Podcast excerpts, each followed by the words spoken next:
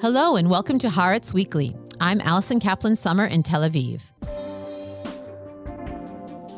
We are recording on an official day of resistance declared by the protest movement against the Netanyahu government's judicial overhaul here in Israel.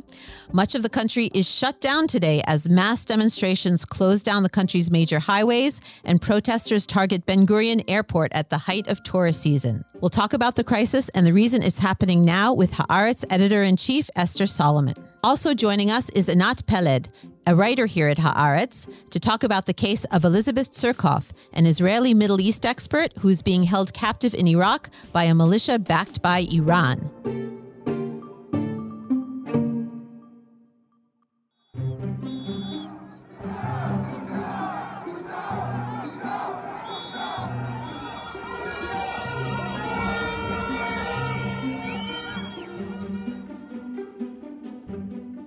Esther, welcome to the podcast. Thank you for having me. As we record, the country is basically shut down with these protests. As I drove in today, it took me twice as long as usual.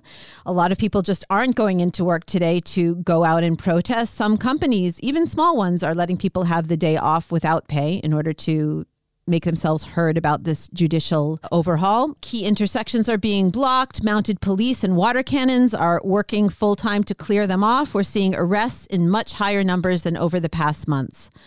This intensified protest movement is all because a piece of legislation has passed its first reading. It did so late last night, and a law eliminating what is known as the reasonableness standard. So, before we go into the weeds on this legislation and what it means, Esther, let's step out for a minute and look at the big picture. Why is the passage of the first reading of this law such a big deal?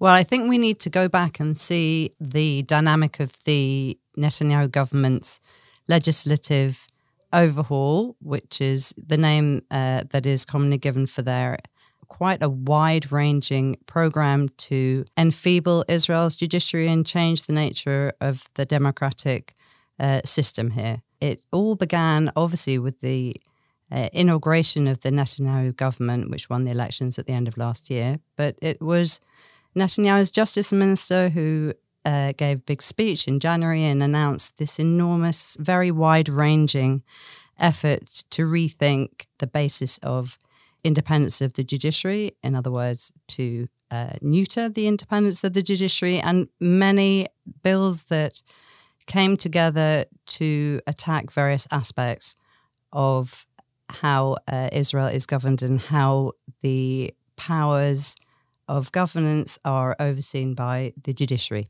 So, what happened was that various parts of this legislative effort were pushed through the Knesset in their initial stages, and at the same time, an enormous mass protest movement was born in Israel, something that Israel's never seen before, the most sustained grassroots effort of uh, civil uh, protest that has now lasted more than six months and absolutely in the most sustained way every single week. Uh, 27 weeks we're up to now. And it was not just a matter of protests on Saturday nights at key intersections in across Israel. There was an enormous protest by army reservists, which got to the point that it threatened uh, some of Israel's key units, part of their abilities to actually function. It hit the high tech sector, it hit the economy in all sorts of different ways. The social workers went out on strike. The main uh, labor union also declared a strike, a short lived strike. It got to the point that uh, Israel was seemed to be wobbling on the precipice somewhat. And then there was also Netanyahu's decision to fire the defense minister, who had basically stood back and said, listen, this is actually becoming a national security issue here. That moment was a moment of enormous wave of protest that evening in Tel Aviv and across the country. Hundreds of thousands of people came out that evening. And then uh, it actually caused Netanyahu to take a pause. Uh, he announced that he was going to shelve the legislation and then there would be, and Israel's president stepped in and said, We're going to have a dialogue, a national dialogue uh, representatives from all the major political parties, and we're going to try and talk this through. We're going to try and find some way of compromise. Now, there obviously there were skeptics right from the beginning who said, "What kind of compromise can you come to with people who are determined to?"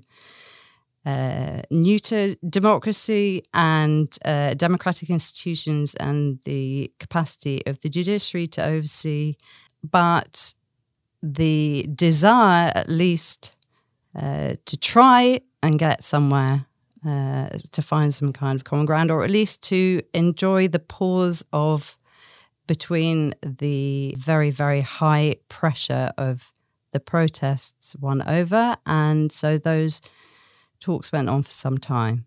Yeah, there was just an atmosphere in the country of there's so much tension, so much conflict. Everyone was looking, hoping against hope for these negotiations to bring something that could uh, end this confrontation.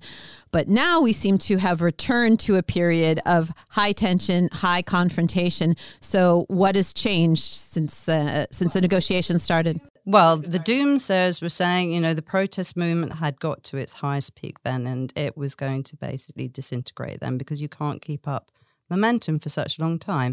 So, indeed, there was a lowering of the flames. The Netanyahu government promised that it would put all of its plans on hold. But then last night, they came back again part of this legislative uh, effort was passed in its first reading. Uh, in the meantime, uh, the opposition had already pulled out of these dialogue talks. And so that has basically been the trigger for the protests to reassemble and in full power and uh, and as noisily as it was before. So there's a perception that the government tried to pass all of this legislation, which would transform the Israeli legal and political system in one big package. So it didn't work. Instead, you know, what's known locally as the salami method, you're going to cut it slice it's by slice. It's not just known locally. That is what, how it is understood in countries like Hungary and Poland. That's exactly also how it was achieved, that kind of deterioration of uh, democratic uh, life. So if they're doling it out slice by slice, this law, which passed its first reading last night, is being perceived as the first cut into the salami, and so we're it's not only being looked at as this single law in a in a microcosm, but as the first step as to passing the entire judicial revolution, judicial overhaul in several pieces, which is why the reaction is so great today. Sure, and if you speak to the most ideologically committed ministers in the Netanyahu government, that's what they say quite openly. Mm-hmm. You know, they they basically made a demand of Netanyahu: you must pass something before the Knesset goes on its summer break. But really, it's not just uh, they're not going to be satisfied with one part or a bone that they've been thrown. They want the whole. Uh, they want the whole uh, deal. Uh, and, and the, the subtext is or else, or else we may pull out of your coalition and you won't have a government, which is maybe an empty threat, but it's a threat.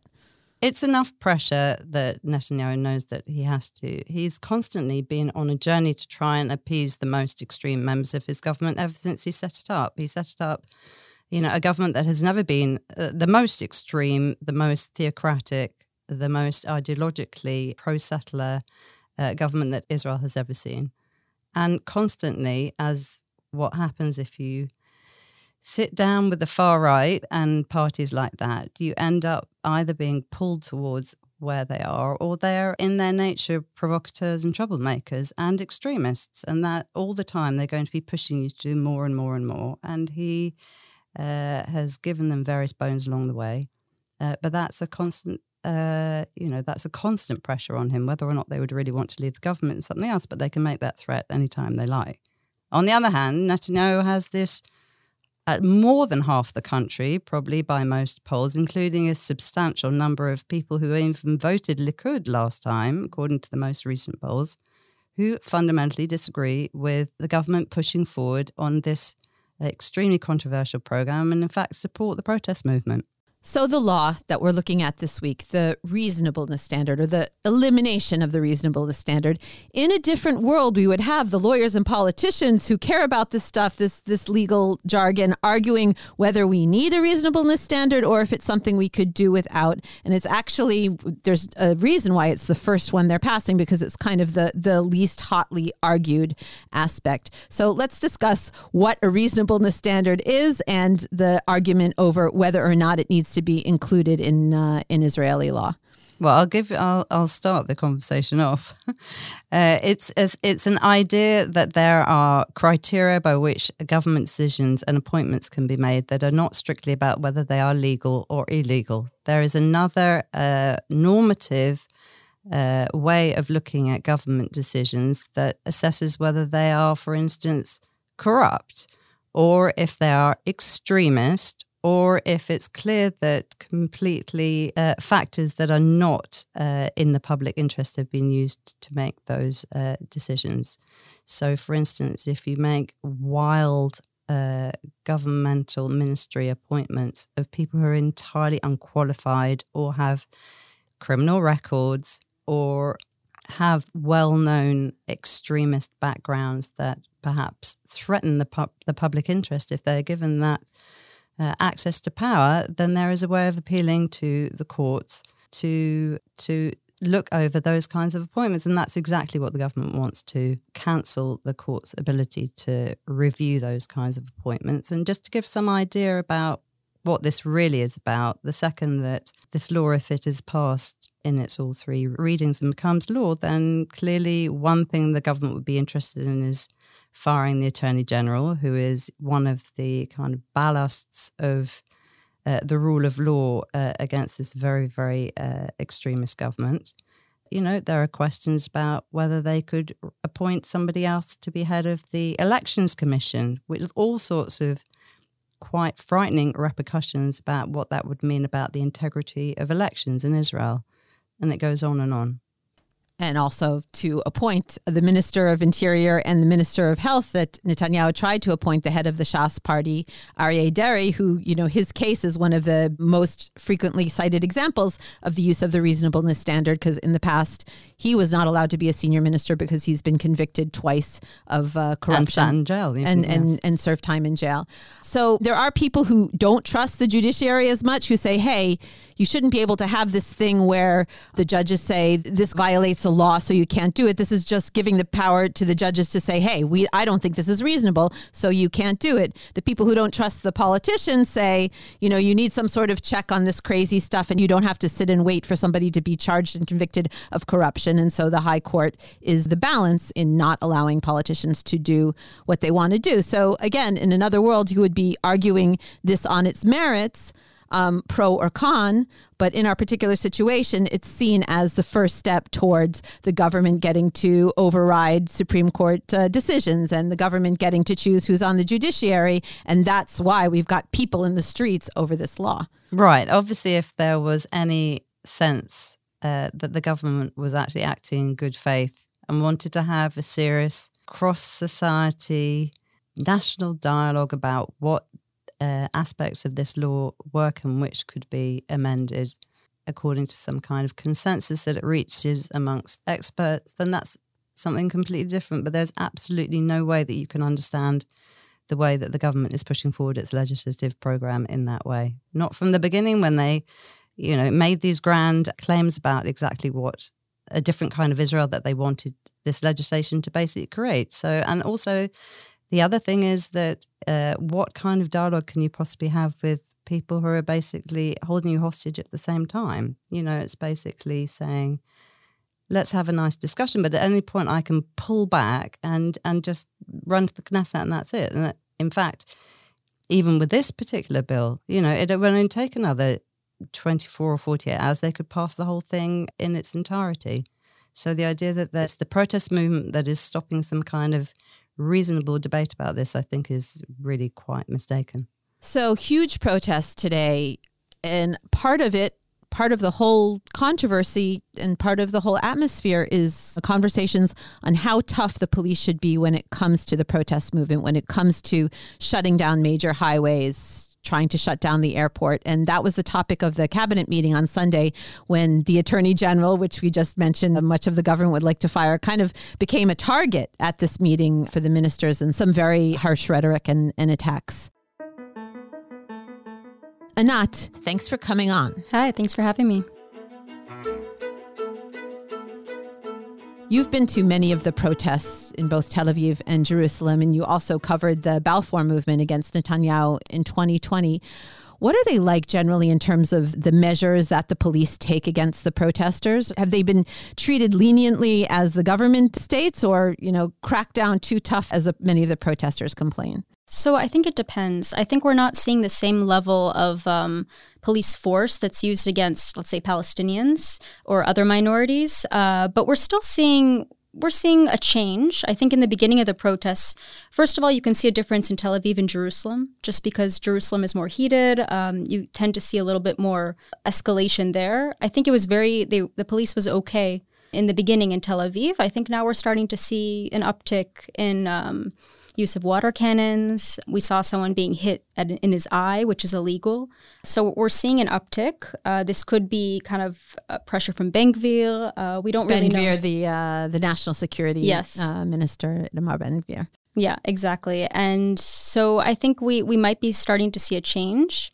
We'll see where it goes and this has become a political issue, right, Esther? Absolutely. I mean, you're you should speak about this as much as more than any of us. You just wrote an excellent piece all about uh, understanding the claim by Israel's right wing that the police is being coddling the protest movement and not treating them with the force that they both accuse the police of using against other kinds of protesters, but also essentially they want uh, the police to crack down in a, in a much harsher way against the protest movement you know, full stop. That's that's basically their aim. There is, you know, significant pressure on the police itself, which has been uh, now uh, is in a somewhat divided position. The Tel Aviv police chief, whom, as Anat says, was very made extreme efforts, mm, although some protesters would say not enough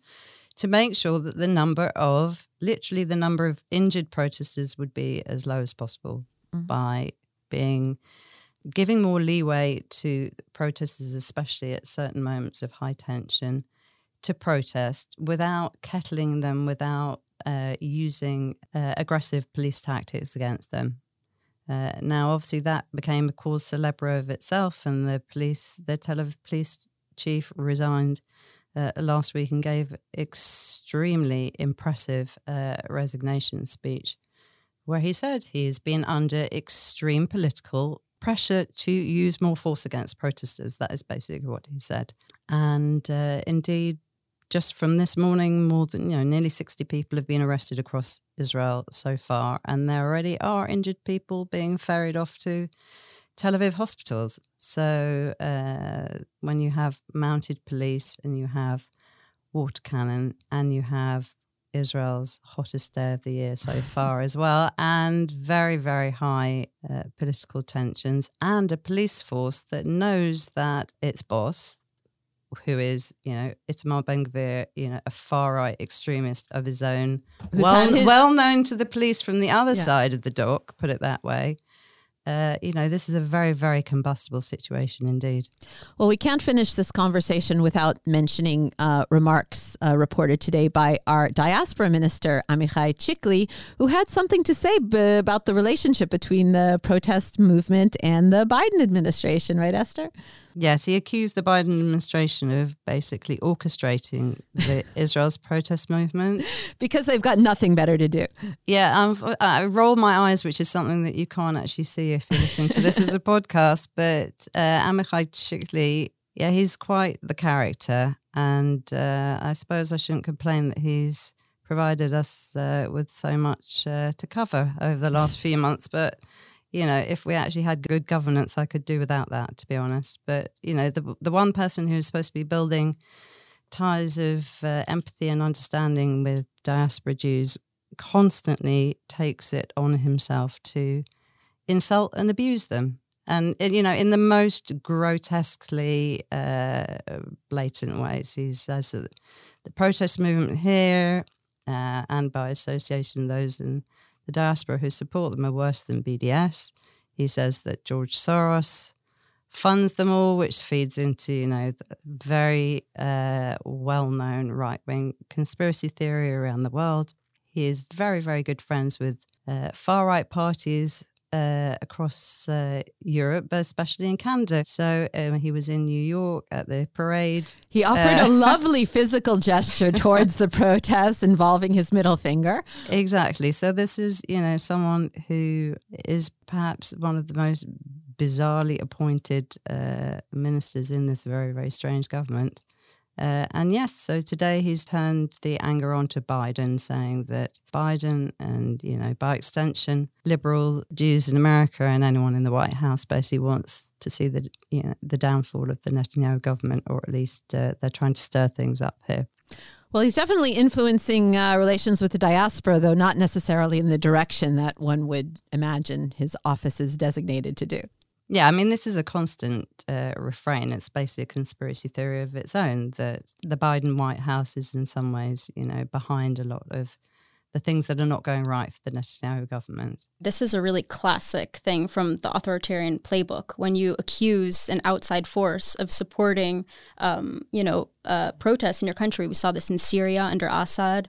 I spoke to an activist in um, Sudan yesterday. This is classic. Putin, it sounds very Putin-esque, right? And very often, by the way, that outside force or outside force plus fifth column are usually often Jews, and that's often that's the basis of the most age old uh, anti Semitic conspiracy theories. And it's just particularly not sure exactly what the word uh, pertinent, interesting, sad, depressing that uh, an Israeli uh, Jewish government minister is doing that now.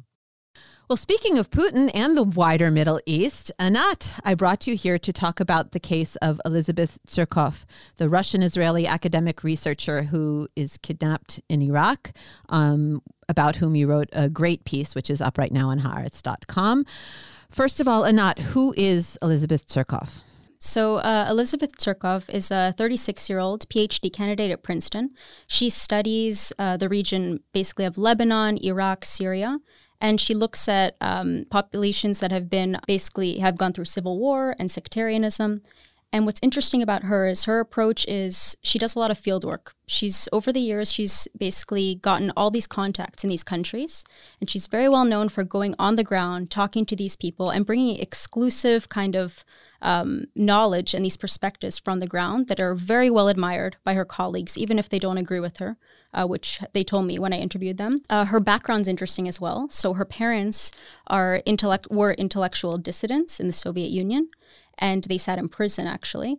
And then um, they moved to Israel when Elizabeth was young. And yeah, and Elizabeth became an outspoken critic of the Israeli government as well.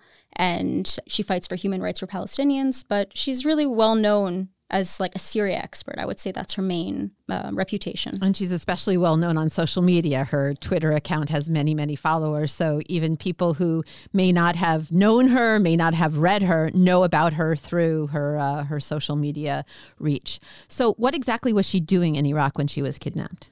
So she was conducting uh, field work, which is basically work for her, her PhD, where she was talking to people, conducting interviews. Um, she had, according to reports, she had been in Iraq already 10 times before. So she knew the field. She had uh, extensive contacts. She was meeting with, you know, dangerous people, I suppose. Um, you know, she, she once conducted a famous interview in the past with the head of the Army of Islam, Jaish al-Islam in Syria. Uh, so she really had access to these, these interesting people. And so she was she was doing work for her PhD, and apparently she she was kidnapped in uh, Baghdad and it's she's been held for several months, but it's only come out now publicly. And that your piece deals with academic research and dangerous countries as a phenomenon. Officially, Iraq is an enemy country to Israel. If you are an Israeli in Iraq, you are taking a big risk by spending time there. How many Israeli researchers travel to what are officially enemy countries to conduct their research? Is this an unusual thing that she was doing? It's uh, unusual, but it exists. It's far more popular among businessmen and journalists. In Israel, we know very well this journalist called Itai Engel, who goes and does this uh, kind of badass, I would say, um, interviews in like the Congo and, and Syria. Um, in the academic community, it's a bit more unusual, and it's even more unusual in the Middle Eastern expert community in Israel. So I'll give you an example. You know, there are so many experts on Iran mm-hmm. in Israel, but very few have been in Iran. And right, and the country changes over time. I mean, in journalism, these intrepid reporters, right, like Itai Engel, they've got pulling on the other side of it's dangerous, you know, the public has to know, they have to report what's going on and therefore taking that risks. But in academia, it's harder to find a compelling argument why you must go to this dangerous place or this place where something can happen to you, like getting kidnapped to conduct the research. Is there like an argument, justifications for doing it? Yeah. So technically, you could do this research remotely, right? You could follow Telegram groups of jihadists. Uh, there's a lot more kind of technological solutions that you could use now. And actually, I was told that Elizabeth during COVID was doing her interviews over Zoom. But what came across with a bunch of different academics I interviewed is that there's really no replacement for talking to the people on the ground, to having a discussion in their environment. Um, that's very hard to replace. And, you know, I understand there are serious risks, very real risks, um, but people really were excited to read what she had to say because it was really engaged in the field. So there's a lot of respect for that. I did speak to one woman who had been a target, she says, of uh, Iranian efforts over the years to lure her to academic conferences abroad. And she actually just stopped traveling abroad. She got so freaked out. So it, it is a real danger. Um, and did you hear other stories about uh, Israeli researchers or you know international researchers you know facing danger when they tried to conduct their research abroad? Yeah, so one of the most interesting things is that it's not just an Israeli nationality that can get you in trouble. In Lebanon, for example, does not let people in who have traveled to Israel. So if you have a stamp in your passport or something like that, you will be refused. So I spoke to one researcher from a UK Institute of Higher Education with an East Asian nationality. This is all to protect his his identity. He went to Lebanon and he actually got detained by Hezbollah uh, and unfortunately, during the detention, they looked through his phone and he described sitting in this prayer room and these two guys are facing him looking through his phone. And then the guy kind of smiles, one of the Hezbollah guys, and he says, What's plus 972? Mm. And that's the area code for Israel. And he told me that was the moment. I wasn't so worried until then. I just fell. I was so freaked out. I thought that was it. And for some reason, he really just had come here to Israel for uh, short academic purposes. But luckily, he got, you know, he was handed over to the Lebanese security forces, detained for 60 nights, but let go. He currently plans to continue the rest of his PhD research remotely, although he did tell me he wants to go back in the future. So there's all kinds of discussions now getting her back, who to negotiate with, you know, who the intermediaries are. There's talk about um, uh, Russia, I think, even you know, playing an intermediary role, changing her for uh, for exchanging her for possible terror uh, suspects being held in Israel. Um, is there controversy over the price that Israel should be willing to pay to get somebody back who knowingly took these risks?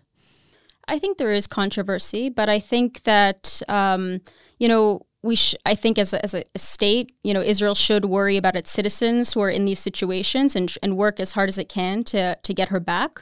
There are several kind of entities and like that could be involved, and I think are you know she had a Russian nationality, she has Russian nationality, so perhaps Russia's involved.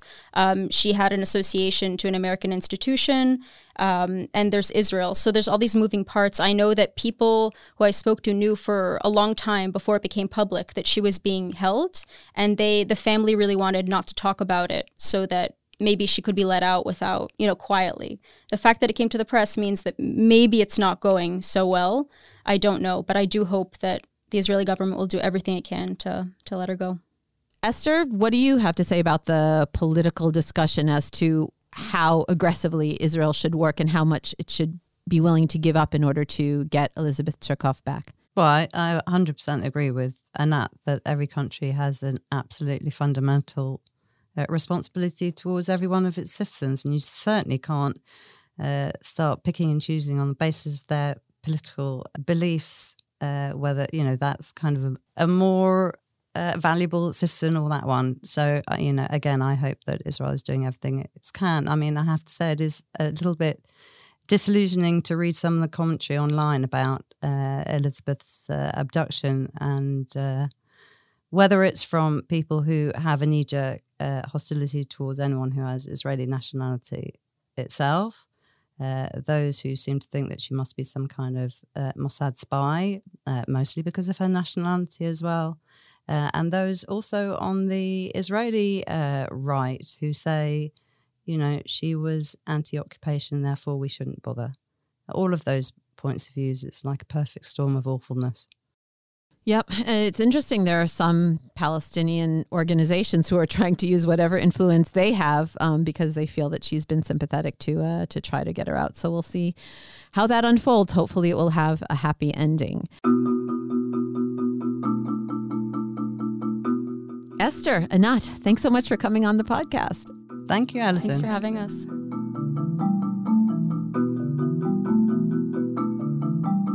And that wraps things up for Haaretz Weekly. Thanks to my guests, Esther Solomon and Anat Peled, and to my producer and editor, Nara Malkin. I'm Allison Kaplan Sommer, and until next week, shalom from Tel Aviv.